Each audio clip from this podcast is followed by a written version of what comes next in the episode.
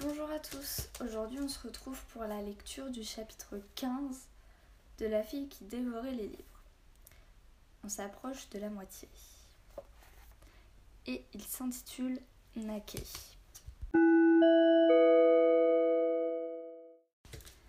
Jara fut la plus rapide. Elle bondait en avant, l'arc au poing. Je vais libérer mon frère, gronda-t-elle. Le hurlement sauvage qui s'était élevé du bois avait surpris les chevaux et jeté le trouble parmi les cavaliers. Les animaux hennissaient et bavaient, et les hommes désarçonnés tentaient de les calmer sans succès. Les bêtes avaient peur, une peur folle et irrationnelle. Arrête-toi hurla Barras. Mais la jeune fille courait déjà vers le temple. Le guerrier jura, puis sortit lui aussi à découvert. Non Attendez protesta Naquet, incapable de bouger. Jara courait vers la vallée, la corde de son arc tendue devant elle. Elle visa en adressant une prière silencieuse au prophète et décocha une première flèche. Le guerrier étranger près de son frère Gésir s'effondra. Merci Allah de guider ma flèche avec assurance, murmura Jara en cochant à nouveau. Affolés, les chevaux dévalaient la pente en direction du village. Tous, sauf un le destrier blanc du capitaine Angiste, qui ruait et se cabrait, hennissant de terreur. Les mercenaires, les genoux serrés, le buste droit et les bras tendus, étaient le seul à s'être maintenu en selle. Derrière lui, la mule lui échappa des mains et la mystérieuse silhouette qu'elle portait tomba à terre. Quand elle se releva, le fin visage d'une jeune fille aux cheveux roux apparut entre les plis du manteau. Arienne hurla Naquet reconnaissant son amie de. Arienne, j'arrive Il s'élança à son tour vers les ruines et la petite chapelle. Par le prophète, quelle est donc cette folie? pensa Jara en décochant une seconde flèche qui, qui toucha sa cible. Naquet dévalait la pente quand pour la seconde fois le monde sembla se. Le garçon fixait le visage épouvanté d'Ariane, se demandant comment affronter tous ses ennemis, quand à quelques mètres de lui, la rangée d'arbres sembla soudain se fissurer. Naquet s'immobilisa. On devinait une présence parmi les sapins. Une ombre plus sombre que les autres. Un museau gigantesque. Deux yeux de braise. De la fumée s'échappant des naseaux.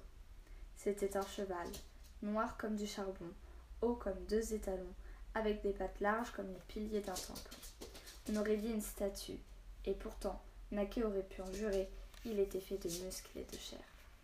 Il dégageait une intense chaleur. Sa crinière était longue et raide comme du lierre grimpant sur le tronc d'un grand chêne. Des poils longs comme la barbe d'un bouc pendaient de son menton, tels des boucles de fer forgé. Le démon lui faisait face. L'animal tourna lentement la tête et le fixa. Naquet devint pierre, puis sembla se figer en glace. Le cheval souffla. Des volutes de fumée se dispersèrent sous la pluie. Je vais mourir, pensa Naquet. Il s'aperçut qu'il n'avait pas peur. Le gel se transforma en un frisson brûlant. Son cœur battait vite, frénétique. Sans faire le moindre geste, il respira lentement. Le cheval, caché dans la forêt, souffla à nouveau, découvrant d'énormes dents ivoires. Il s'avança en écartant les branches les plus basses des sapins qui le protégeaient. Il ne veut peut-être pas me tuer, se dit Naquet. Le cheval frappa un sabot à terre, projetant des étincelles. Il veut. Un vacarme s'éleva du temple. Des bruits, des cris, mais Naquet les ignora. Son regard était perdu dans les yeux noirs et brillants de l'étalon. Des pierres précieuses. D'un noir flamboyant, le d'un noir flamboyant. Le destrier passa à côté de Naquet, vint lentement se placer entre le garçon et un tronc couché, et se tourna pour le regarder. Ses énigmatiques yeux luisants, magnétiques, comme le fer en fusion de la forge de son père. Naquet décela dans la profondeur de ses yeux quelque chose qui ne pouvait être vrai. Son regard restait fixe et impassible. Le cheval frappa à nouveau la terre de son sabot. J'ai compris, accepta alors Naquet avec enthousiasme. Ne bouge pas. Il s'approcha du tronc abattu, les jambes raides et dures comme des tuiles d'ardoise. Il sentait la chaleur émanant du corps du cheval. Il voyait les énormes muscles de l'animal frémir sous le manteau couleur de nuit. Il fut enveloppé par l'odeur de la forêt et des montagnes âpres puissantes. L'odeur de l'inconnu, du mystère. Sans réfléchir, le garçon grimpa sur le tronc, tendit la main pour effleurer le dos du cheval et le sentit vibrer comme la corde d'un luth. Le cheval frappa pour la troisième fois la terre de son sabot. Naquet ferma les yeux, s'appuya sur cette incroyable apparition et se hissa. Soudain, il eut comme une rupture ou une fusion. Son cœur devint immense, sa respiration, l'eau sur sa peau, le vent dans les narines, un monde unique. Le garçon secoua la tête et rouvrit les yeux. La pluie battait son visage. Le vent lui fouettait les joues. Il agrippa fermement la, crinière du cheval noir. Que se passe-t-il? se demanda Naquet. Des cris, des bruits. Autour de lui, la réalité fit à nouveau éruption dans un tourbillon de violence. En avant cria Naquet. Entre ses jambes écartées à lui faire mal, sur ce dos large comme le plateau d'une charrette, Naquet perçut toute la force et la rapidité de l'animal. En un instant, ils foncèrent sur les soldats. En quelques foulées, ils les renversèrent. Courage Barras En avant hurla encore Naquet. Stupéfait, le guerrier franc leva un regard incrédule. Puis il poussa au ciel un hurlement sauvage. Naquet vit les autres guerriers pointer leurs arcs. Le cheval se crabra, les pointes des flèches glissaient sur lui sans le blesser. Puis le colosse noir baissa la tête et chargea. Hurlant de peur et d'excitation, Naquet ferma les yeux et se cramponna à la crinière. Survint alors une chose étrange. La pluie, le tumulte, la peur, la bataille, tout s'évanouit et un grand calme l'envahit, comme si le contact avec la créature immense provoquait en lui une harmonie absolue. Il percevait les mouvements autour de lui et restait vaguement conscient d'être au cœur d'une bataille. Mais chaque mouvement du cheval, les sauts, les charges, les écarts, lui parvenait étouffé, distant. Il distinguait ses amis parmi les visages inconnus, mais rien d'autre.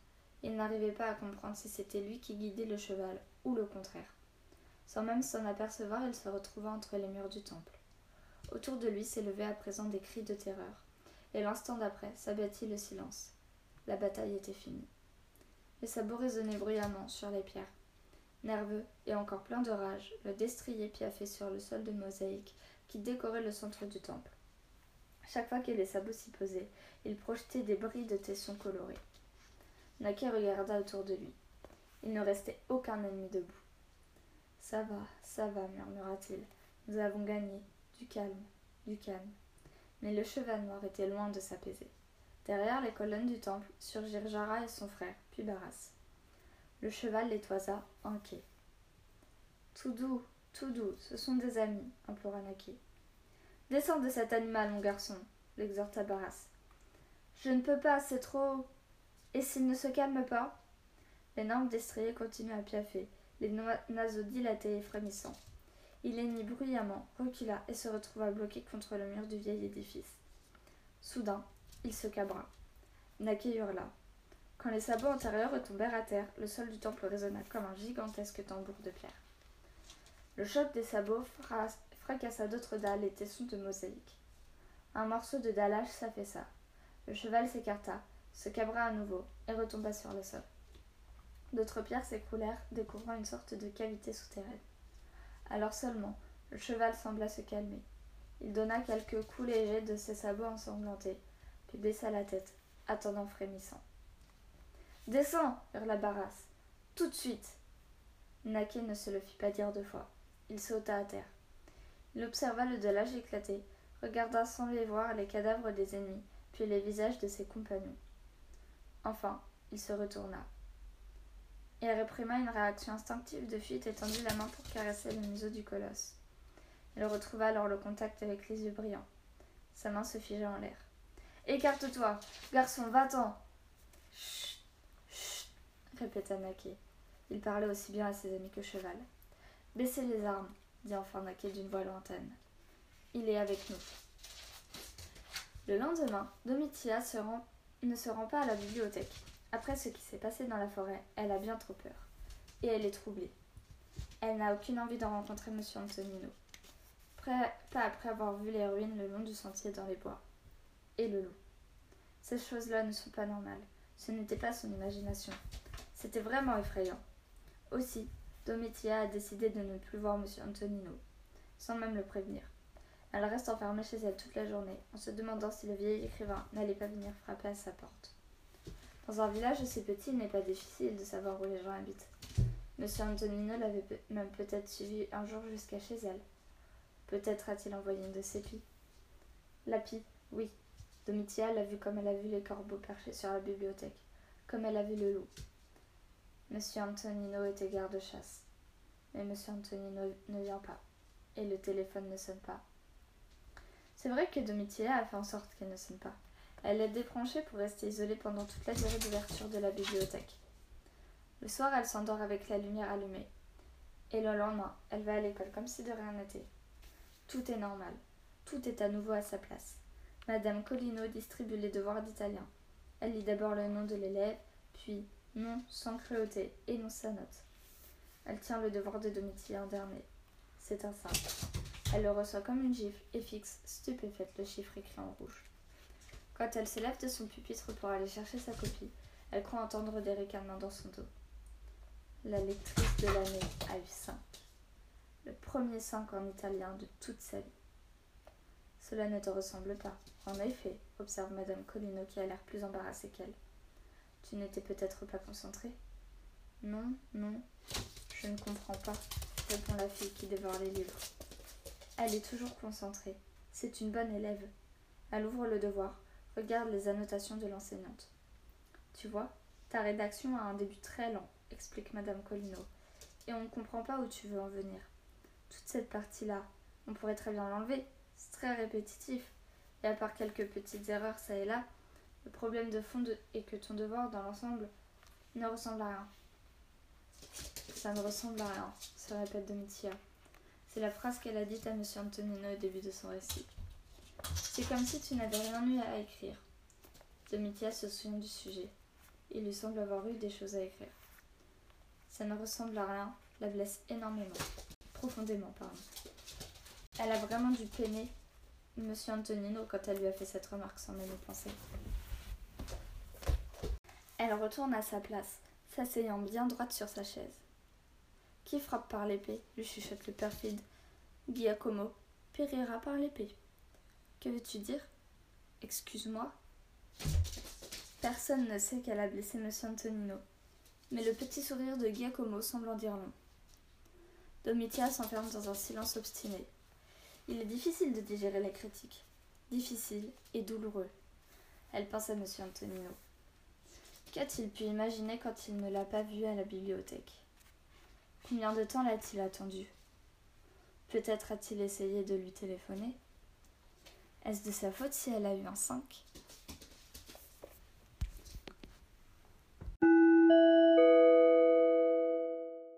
Et voilà, c'est la fin de ce quinzième chapitre. J'avoue que à la fin, quand euh, Domitia réalise qu'elle a été assez blessante, ben ça me fait de la peine pour, euh, elle comme pour Monsieur Antonino. Le fait qu'elle euh, réalise vraiment ce qu'elle a fait et j'avais pas réalisé non plus au final. Donc donc c'est blessant aussi pour moi un peu je trouve en quelque sorte c'est comme si que je comprenais tout ce qui se passait. Euh, donc je sais pas si vous, si vous, vous avez réagi un peu comme ça. Euh, du coup, on se retrouve demain pour la lecture du chapitre 16. Le chapitre arrivera plus tard, euh, sûrement fin d'après-midi, parce que je pourrais, je pourrais pas le, le lire avant. Et et donc à partir de la semaine prochaine, il n'y en aura plus pendant un mois. Sauf, non, pardon. Euh, il y en aura deux fois par semaine. Euh, pendant un mois, seulement deux fois parce que je pourrais pas. Je j'aurais pas le temps de faire plus. Voilà. Euh, et puis là, on est arrivé à peu près à la moitié du livre. Donc donc dans, quelques semaines, enfin dans plutôt un mois et demi je pense, on aura fini la lecture de La fille qui dévorait les livres. Voilà.